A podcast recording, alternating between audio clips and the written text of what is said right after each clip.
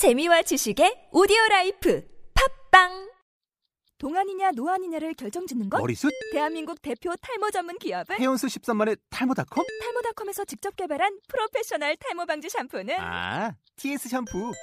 늘어진 두피 모공을 꽉! 단 한 올의 모발까지 꽉! 사용할수록 풍성해지는 나의 모발. 이제 탈모 고민 끝! TS 샴푸. 사진으로 보는 뉴스, 잡지 같은 뉴스, 비비뉴스 앱이 출시되었습니다. 그날그날의 토픽, 스포츠, 연예인, 예능, 패션, 자동차, 요리, 음악에 관한 소식을 사진과 영상으로 즐기실 수 있습니다. 비주얼한 뉴스, 비비뉴스 앱을 지금 앱스토어와 구글 플레이에서 검색해보세요.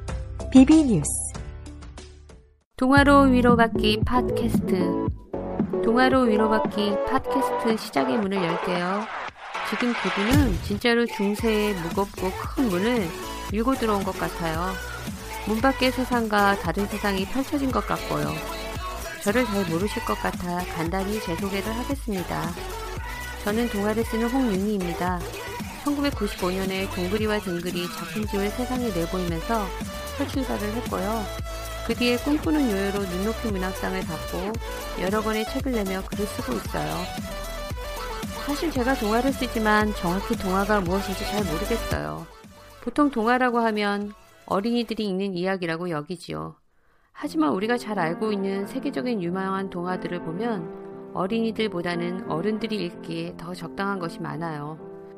그러고 보면 동화는 어린이가 읽기에도 무리가 없는 이야기라고 할 수 있을 것 같아요.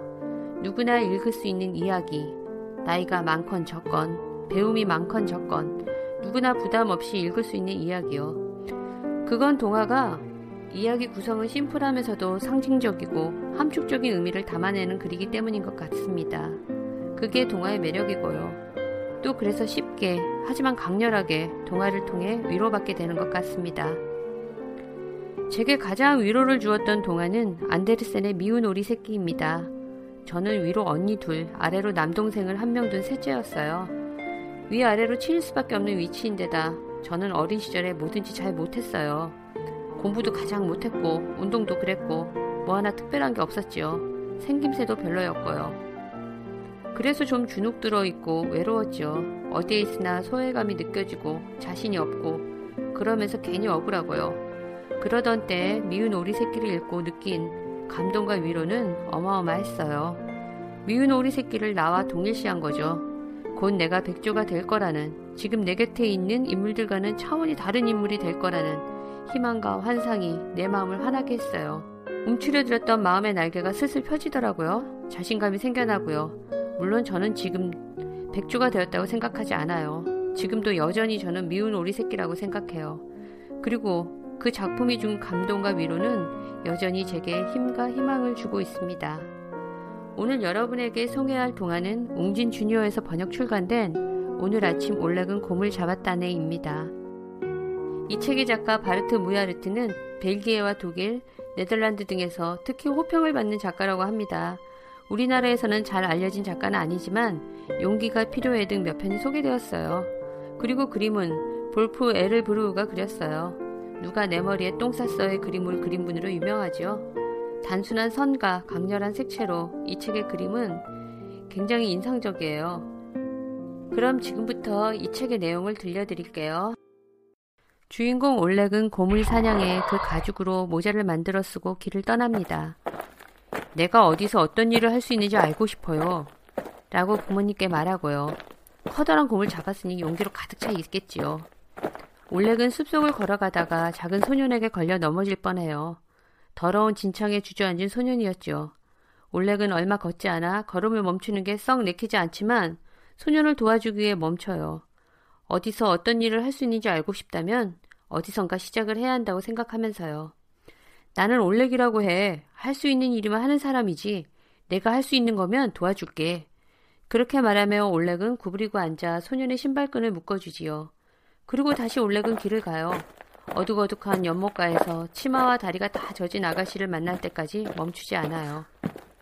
아가씨가 물에 젖은 이유는 물 담아가는 양동이에 구멍이 몇 개 나 있어서예요.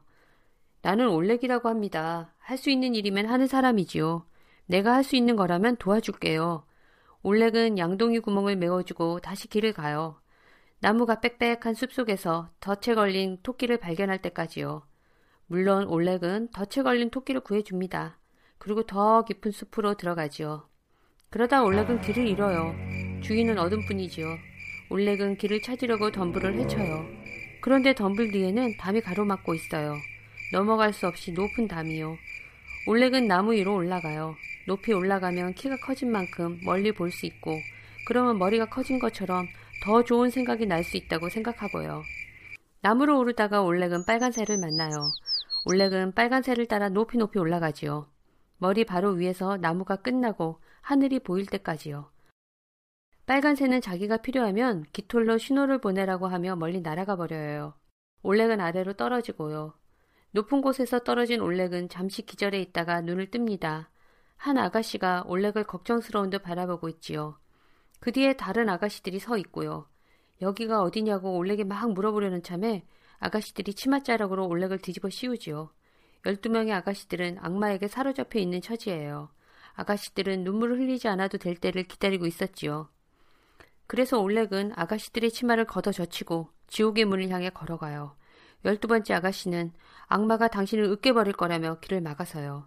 하지만 올렉은 빨간새가 남긴 빨간 깃털을 심장에 꽂고 악마와 싸우러 갑니다. 악마는 어떻게 아가씨들을 구할 거냐고 비웃습니다. 올렉은 그 앞에서 내가 할 수 있는 것을 하면서 라고 대답하지요.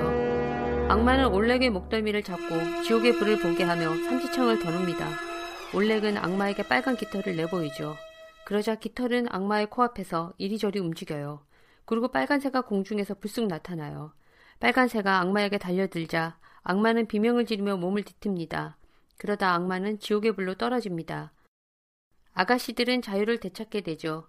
열두 번째 아가씨는 올렉에게 다가와 다치지 않았냐고 물으며 입맞춤을 해요. 올렉은 그 아가씨에게 말하지요. 언제라도 모든 것을 바꿀 수 있는 일이 일어날 수 있어요. 어떠세요?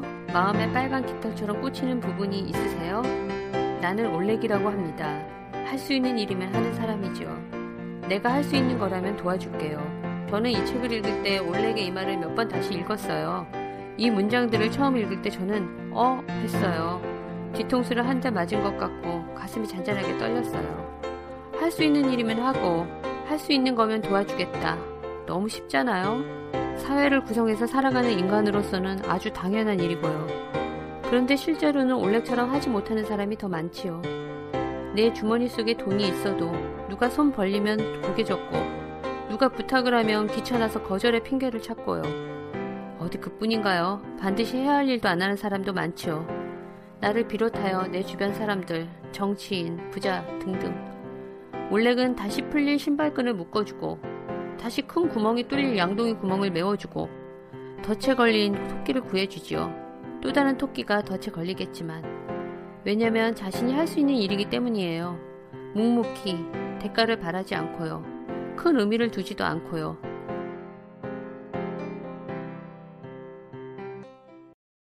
바로 이게 저에겐 위로가 되더라고요. 아, 내가 지금까지 왜 그렇게 야박했지? 그러면서 그렇게 소소한 일이라면 나도 할 수 있겠다 하는 생각이 들었어요. 그래, 오늘부터라도 내가 할 수 있는 일을 하자. 내가 할 수 있는 거면 도와주자. 누가 알아주거나 고마워하지 않더라도 섭섭해하지 말고 멈추지 말고 그저 내가 할 수 있는 일을 한 것뿐이니까 당연한 일이니까 그러다 보면 언제라도 모든 것을 바꿀 수 있는 일이 정말 일어날 수 있겠지 하는 막연한 희망이 생기고요. 나의 작은 행동이 세상을 바꾸는 데 도움이 되거나 영향을 끼칠 수 있다고 생각해 보세요. 세상 속에 나의 존재감이 느껴질 거예요.